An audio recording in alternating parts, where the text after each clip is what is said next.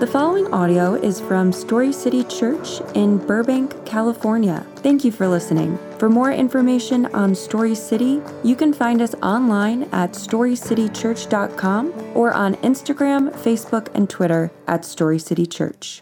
So we're going to read from the book of Matthew.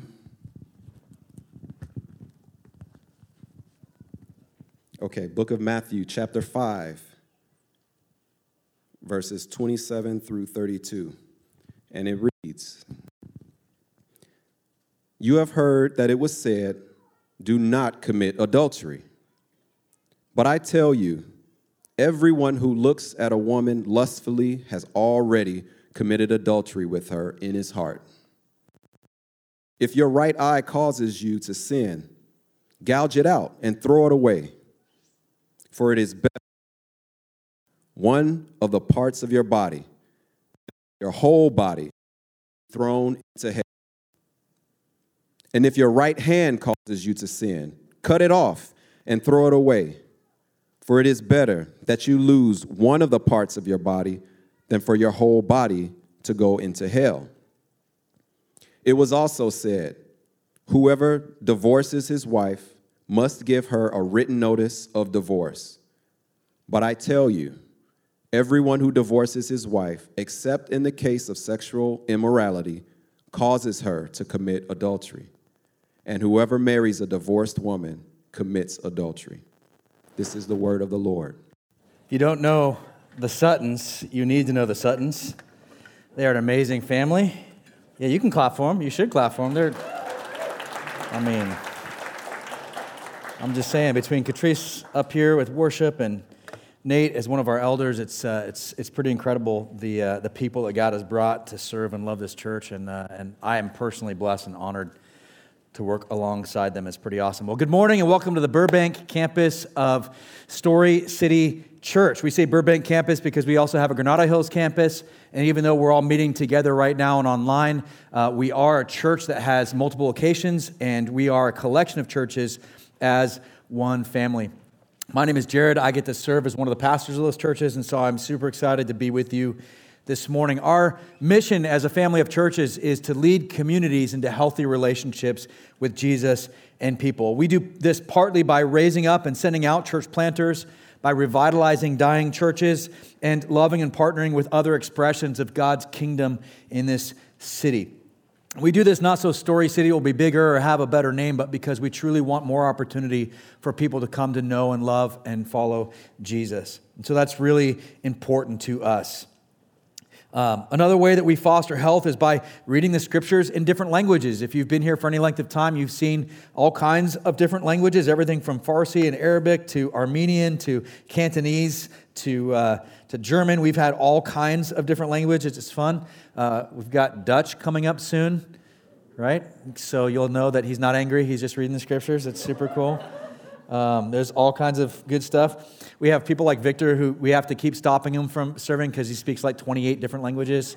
You're like, Victor, calm down. You can't be up here every single week. We get it. But it's a great reminder of not only what heaven will look like with all tr- tongues and nations and tribes worshiping Jesus together, but it's a picture of greater Los Angeles and all the different languages and cultures and stories that exist right here in Burbank, in the valley, and beyond. And we're so excited that, that uh, God has brought many of those stories and cultures and languages here, but we want to be a reflection of God's kingdom. And that's an important part of who we are and what we do. And so thank you for being a part of that. Your story is welcome here at Story City Church. Speaking of healthy relationships with our neighbors, uh, in light of all the uh, things going on in our county with the uh, statements by the CDC, by the state, beginning next week, wearing a mask here will be optional, whether you want to or not. Okay, as we start getting to reopening, we're aware that many people have been vaccinated, and so we trust you to make your decision. The only thing that we ask is that you have grace for those who choose something different than you. If they choose to continue wearing their mask, just have grace for them. That's great. That's awesome, no problem. If they continue not to wear their mask, that's great. Have grace for them. We're all one family here together, and so we're going to love each other, even though we have lots of things that maybe we're not on the same page with. And so we're just going to continue to move forward in light of the fact that we know how to be gracious to each other as a family. Good? All right, let's get to Jesus' Sermon on the Mount. Now, it's important to remember that Jesus' sermon is structured in a way that it builds on itself. It's been building. Uh, some people thought that the Sermon on the Mount was only the Beatitudes. And, uh, and while that does take up part of chapter 5, the beginning, those Beatitudes are great. Jesus' sermon actually continues all the way through chapter 7 of Matthew. And so we can't understand Jesus' teaching about salt and light or divorce and anger without understanding we're called to be the people of the Beatitudes, people who are poor in spirit, those who mourn, peacemakers, etc. So today, we have adultery and divorce. At least I don't ever have to teach on the hard stuff here, right? Whew, who set this one up? Um, all right. Let me start off by saying um, sometimes um, those of us who have been Christians for a long time, right? There's some of us here who are still exploring Christianity. Some of us here have been Christians for a short time. Some of us have been Christians for, you know, uh, since the days of Moses, and that's okay. But what Jesus is doing here is not giving us a, a, step by step. If this happens, then cut out your eyeball. If this happens, then cut off your left hand. He's not giving us a, hey, this is what you do in this situation. What Jesus is trying to teach us is the heart behind it. I mean, we only have two eyes, right? And, and if, if Jesus is being literal, not many people in this room would be able to see anymore. I mean, yeah, I'm just saying. okay. So, what Jesus is teaching here is he's taking the key teachings of the Pharisees and he's using them to show how far that teaching is from the truth of what God intended this to be. The Pharisees were great at dealing with appearances and how we presented ourselves outwardly to God and people. And Jesus puts them on blast for all of eternity for that. He says, That doesn't work. You guys can't do that. Everything on the outside looks awesome, but ain't nobody got time for appearances. Okay? This is not what God's kingdom is all about. At the same time, the language is severe because Jesus is making a point that this is important to God.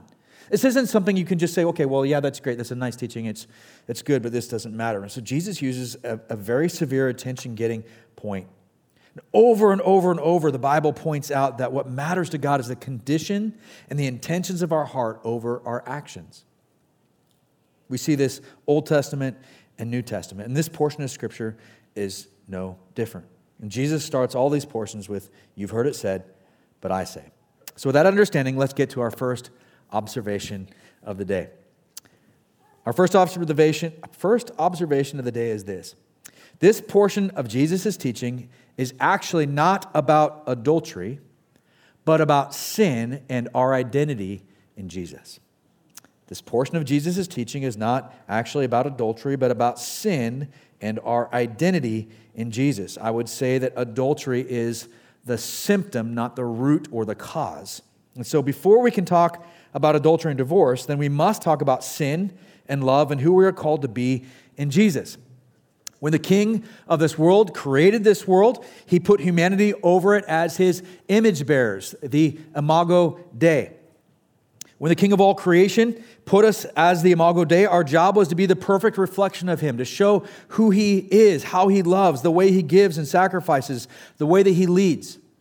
Our job was literally to be God honoring culture makers, influencers that point to Him. Now, humanity rejected that calling not because we didn't want to lead, but because we thought that our way was better than God's. Because ultimately, we want to point to ourselves. We have the same calling now as when we were created, and yet deep down, just like Adam and Eve, we don't actually trust that God knows what is best for us. We want to control our own lives and feel like we have somebody that's going to be looking out for us, that maybe God's too busy or too big to care about our circumstance. And so ultimately, we just don't trust that God is going to handle every little aspect, and so we end up taking control back for ourselves.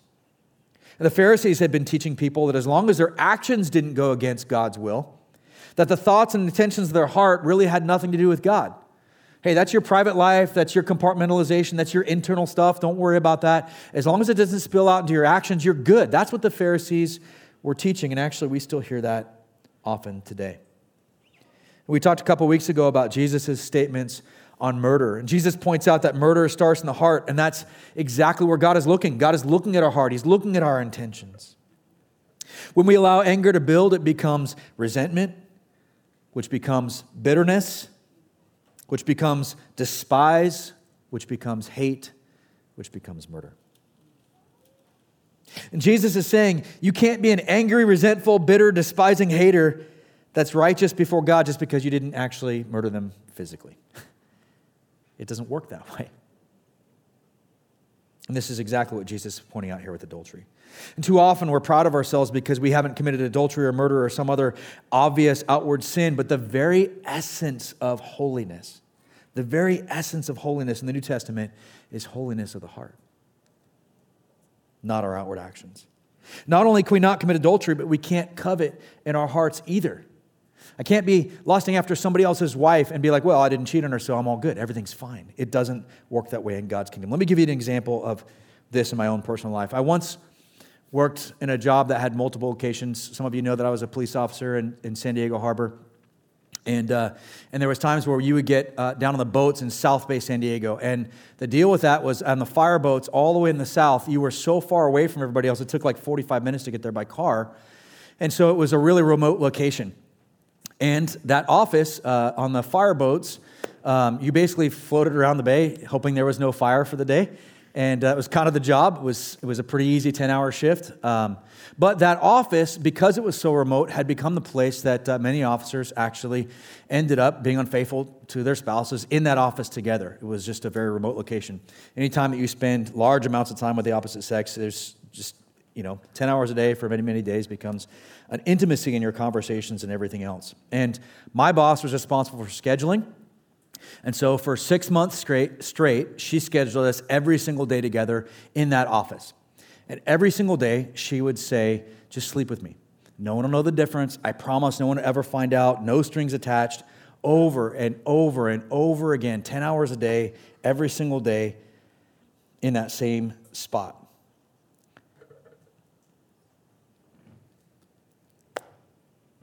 Now, of course, this came at a difficult time in my marriage, right? That's, of course, it would come at a difficult time in my, my marriage. She became so overt about her comments and the things that she was saying that other people actually began asking if I was sleeping with her. Now, I can sit here and tell you that I'm awesome because I didn't sleep with her, but that doesn't mean that I'm innocent. It'll only be half the story. You see, I didn't cheat on my wife physically, but so often, not just in that situation, I've carried lust in my heart. Often I've looked at stuff that I'm not supposed to look at I've looked at people in a way that I shouldn't have and entertained thoughts longer than I should have. And if holiness is about our hearts being right, then it's, it's not something I can say, oh, fantastic, I didn't actually choose to sleep within that point, and now everything is good. But Jesus is actually saying that that stuff that I'm carrying, the stuff that I'm doing inside my heart, makes me just as guilty. As we look at this definition, we realize that really there's no way to be holy on our own. We can't overcome sin through our own efforts. In realizing how very sinful we are, we must realize our need for a power greater than ourselves to deliver us. And so, apart from Jesus, I am an adulterer. But this is exactly why we surrender to Jesus and rely on Him exactly why we surrender to Jesus and rely on Him. When we realize how sinful we are, we can't help but become meek and poor in spirit to, to mourn our brokenness and hunger and thirst after righteousness. We trust in the Holy Spirit to lead us and guide us into His ways and not our own. See, we have to love Jesus, not the things about Him. God can't be our ATM God where we just want stuff from Him, but we don't have any true relationship with Him. If we don't love God the way we should, it's not because it's because we have not realized the depth and the breadth of our wickedness. We have not believed that we are sinners without hope of redemption and healing apart from Him. This is the gospel that God Himself has come to rescue and renew all creation through the person and work of Jesus. We have been saved, we are being saved, and we will be saved. In Jesus, we find healing and restoration. In Jesus, we are no longer who we used to be, but we are made new every day. We see that we have right standing with God in Jesus even if we have a lifetime of poor choices. But what does this have to do with divorce? You might say, Jared, you don't know my spouse. You don't understand. They don't meet my needs emotionally or physically. I want you to see something about relationships.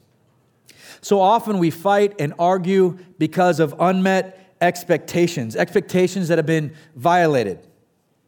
It might be spoken or unspoken, but we have some expectation that wasn't met. Can I get an amen? All right. You guys are awake. That's good. If we're honest, though, and we truly look at our expectations, those expectations are actually about us, not them. What do I mean? We approach relationships expecting to get something from them and are hurt when we don't get what we want out of our relationships. But if that is the crux of our relationship, we must admit that the only thing we're looking about is how the relationship benefits us. We use our spouse or significant other to make us feel loved or wanted or needed or important or valued. Let me read that again. We use our spouse or significant other to make us feel loved or wanted or needed or important or valued. Some of us are dating for the same reason. We find our value and our worth in someone else's being with us and choosing us. And in doing so, we've put them in a role that Jesus says is His alone to fill. We essentially make that person an idol, and we tie our emotional and our spiritual health to how they are meeting our demands for worship. Because ultimately, when we use that person to make us feel good, we become the most important thing in our world. This hurts, I know.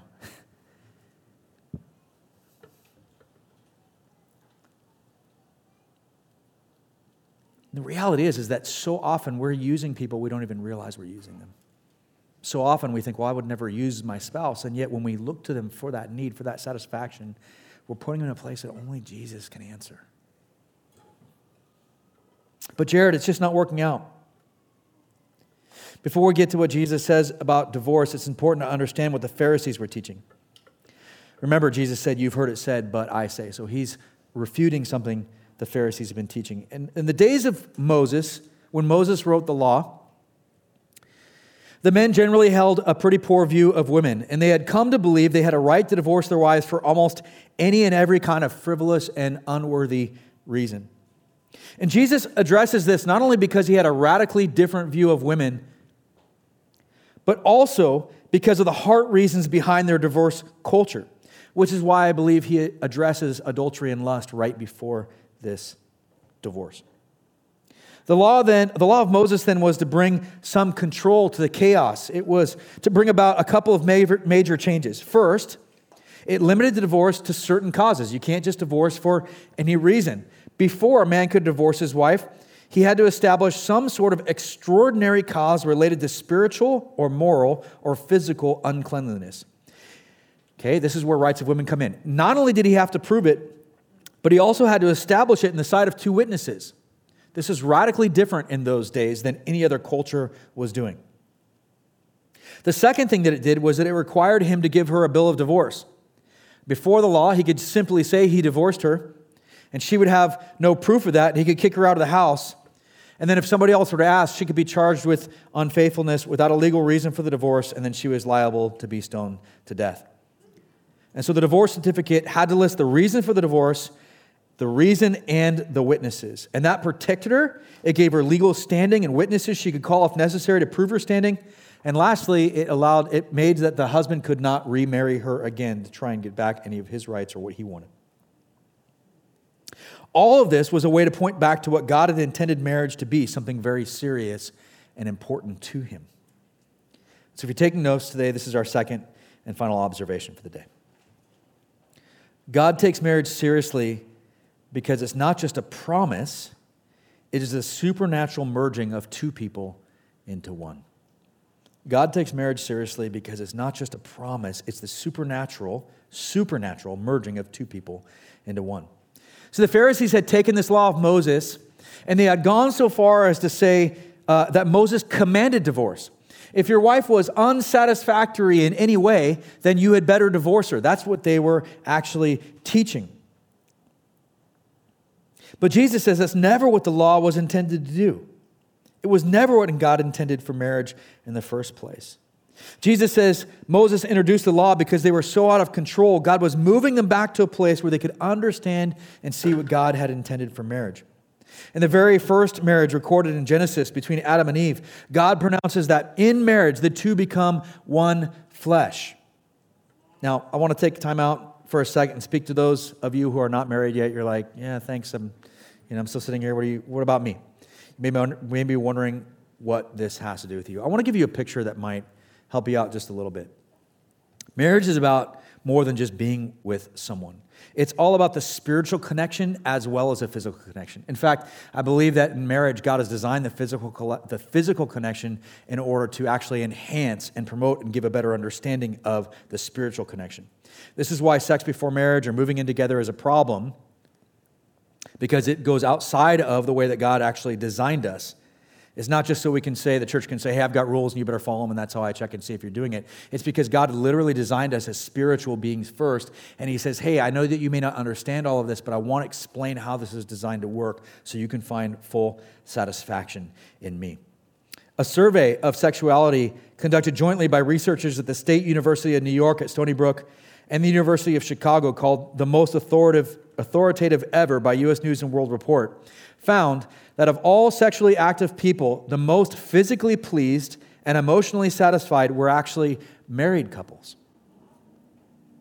The myth of our culture is that the single life is a life of great sex and the height of pleasure, but that's a lie. Some of us have been taught that God is against sex, and this couldn't be further from the truth.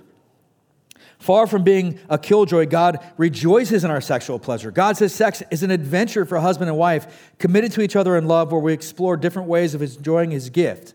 Instead of being prudes, we are called to be people who are uh, uh, pleasure seekers and pleasure givers.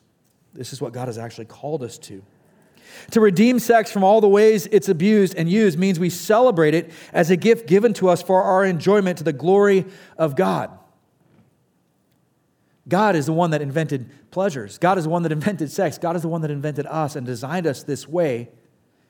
And so he must have some idea of how this is to work. C.S. Lewis, C.S. Lewis captures this idea poetically in his novel, The Screwtape Letters, wherein an uncle demon writes to his nephew, saying of God, the enemy, He's a hedonist at heart. All those fasts and vigils and stakes and crosses are only a facade or only like foam on the seashore.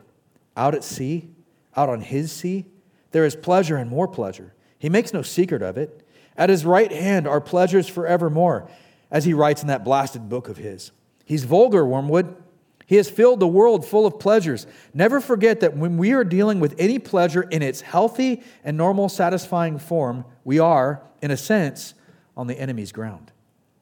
I know we have won many a soul through pleasure. All the same, it is his invention, not ours. He made the pleasures. All our research so far has not enabled us to produce a one. All we can do is encourage the humans to take the pleasures which our enemy has produced at times or in ways or in degrees which he has forbidden. See, God isn't limiting us, He's not limiting us by reserving sex for marriage. He's freeing us to experience what He created in a more holistic way. Think about it this way when you're dating, here, here's uh, maybe one of the best ways I can describe it. When you're dating, it's almost like your relationship is a pint glass, okay? And, and it's like your experiences, you start pouring into that pint glass, and the more that you know and trust somebody, the more you experience them, those relationship experiences begin to fill up the pint glass. And at some point, it gets to the place where it's overflowing, and there's this feeling of like, I don't even know if this can get any better. Like, this is pretty incredible. And when you get engaged, it's almost like you take that pint glass and you dump it into a five gallon bucket.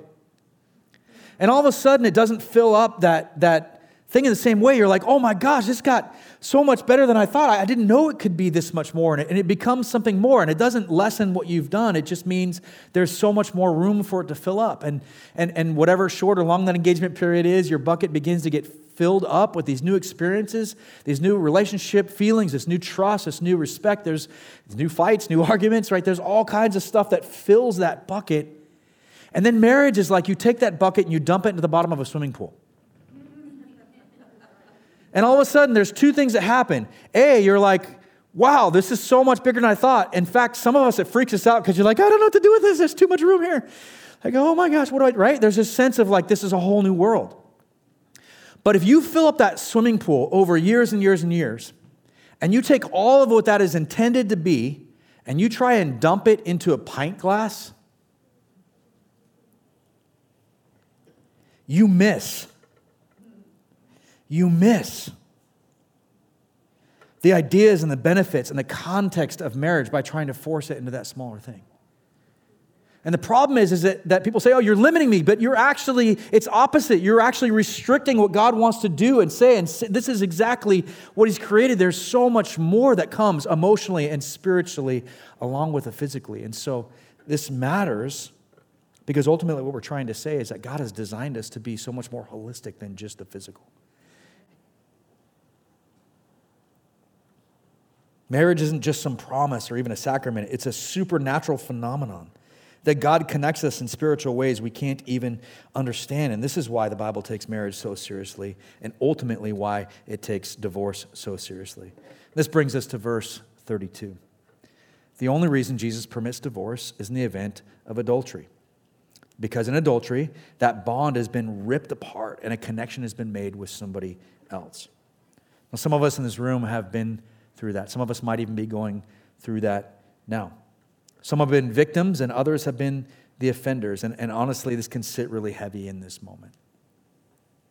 But it's here that we're drawn back to the gospel. It's here that we're drawn back to the gospel. We are loved and shown grace and forgiveness by God, even though we don't deserve it. We are loved and accepted while we're enemies of God, not when we have our act together. God doesn't say, get yourself clean, get yourself fixed up, get yourself right. Stop sleeping with your girlfriend. Stop doing d- drugs before you come to church, before you come to me. Like that, that's not what God says. He doesn't say you have to have your act together or be right before you come here. He says, Come to me. I already did what I did for you on the cross. I died and rose again, not when you were perfect, but when you were my enemy, when you hated me. The good news of the gospel is that despite our unfaithfulness to God, He has remained faithful to us. That's incredible. That God's plan has always been a plan of restoration. As apprentices of Jesus, we have been renewed, we are being restored, and someday we will be complete as He intends us to be. And because the gospel does bring healing and restoration, sometimes there is healing and restoration even now. There are people in this church who are living testaments to the power of the gospel in their lives.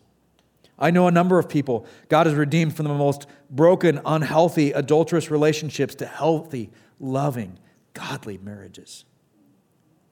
You may be sitting here saying, Well, it's too late for me. I'm already divorced. That's the beautiful thing about the gospel. The Bible says our forgiveness isn't dependent on our ability to make things right. God's love for us isn't dependent on our being good people. We are loved because He is good. We are forgiven because He loves us. The Bible says that nothing can separate us from the love of God in Christ Jesus. There is forgiveness and grace in Him for all who are apprentices of Jesus. Let me show you what I mean in the scriptures. Paul tells us that as apprentices of Jesus, we are made brand new. 2 Corinthians 5:17 says, "Therefore, if anyone is in Christ, he is a new creation. The old has passed away, and see, the new has come." He reminds us that it isn't our efforts or our good deeds, but God's incredible grace that made us new. In Ephesians chapter 2, verses 4 to 5, it says, But God, but God, who is rich in mercy, because of his great love that he had for us, made us alive with Christ, even though we were dead in our trespasses. You are saved by grace. He says, Not only are you new, but you are blameless before God. Ephesians chapter 1, verse 4. For he chose us in him before the foundation of the world to be holy and blameless in love before him. Because of that, we don't stand condemned any longer. Romans chapter 8, verse 1. Therefore, there is now no condemnation for those in Christ Jesus. But what about the mistakes I still make? God wants us to be obedient because his ways are simply better. He always does what is best for us in his kingdom, even if it doesn't make sense for us. But some of us get caught up in the guilt and shame from our mistakes. You know the difference between conviction, right, and guilt and shame? Conviction says, the Holy Spirit says, Son or daughter, I have so much better for you. But I love you, I've forgiven you. Guilt and shame has been nailed to the cross. Come, come here, come with me. I want to show you a better way. Guilt and shame says, I can't believe you did that. What kind of person would do that? You're a terrible person.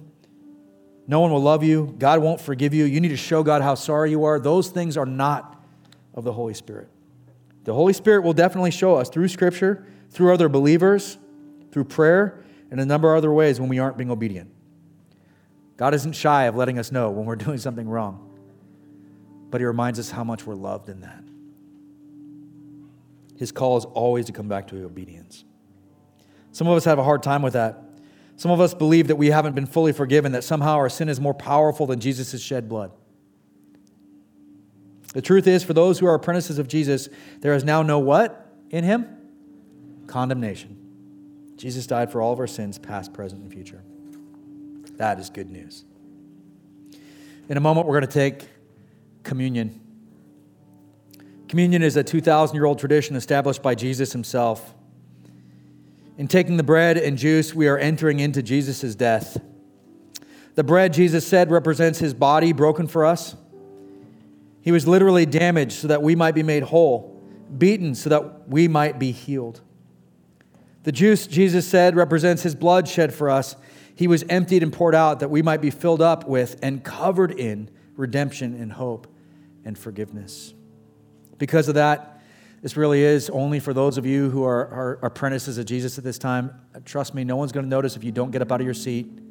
It's not like we're going, seat 43B, get them, get them. They didn't take communion. It's okay. Don't, don't worry about that. Just stay in your seat. No one's going to notice. Here, uh, we take communion by, by coming up. We really encourage you to take it as a family. Highly encourage you to take communion as a family or your community group together. That's really good. Um, but before we do that today, I want to ask something. I want to do something a little different, and that's all of us could use prayer. And I believe that this is a great opportunity and time for us to do this. The Bible says we're supposed to reflect on our hearts before communion. And so I'm going to ask the elders and their wives to go ahead and make their way up. We're going to have um, some here at this wall. Uh, Daryl and Tracy will be over here at this wall. And um, we will have some people outside. And so if you need prayer today, um, we would love for you to come and be prayed over by our, our couples here. I will ask this we do have a couple um, of uh, men that are by themselves and women by themselves. And so prayer can be a very intimate thing. And so we ask that if you are a man or woman, go to a couple, that's great. But if you are, um, are going out to one of the ones that's by themselves, we would ask that the women go with the women and men go with men. Again, it's not a gender thing, it's about the intimacy of prayer. And so let's keep that the same. We want to be able to be real with God and each other in this moment. Good? All right, I'm going to pray for us and then feel free to come and take communion and head out to the prayer areas. Lord, you are incredibly worthy. You are holy and right and good. I thank you that you are here for us and with us, and that as we surrender to you, Lord, that you meet us right where we're at. I thank you that we don't, we don't have to have our ducks in a row. As we joked a couple weeks ago, some of us haven't seen our ducks in years. But Lord, we thank you that, that we can come to you in, in full confidence that you know us, that you love us, that you're here with us. I thank you that there's redemption in your name, there's healing in your name. I thank you that those of us who are struggling, Lord, to, to even get to marriage, that you're with us, that you love us, that you know our hearts. And so we pray that you'd be the center of our relationships. We ask this by the power of your blood. In your name, Jesus. Amen.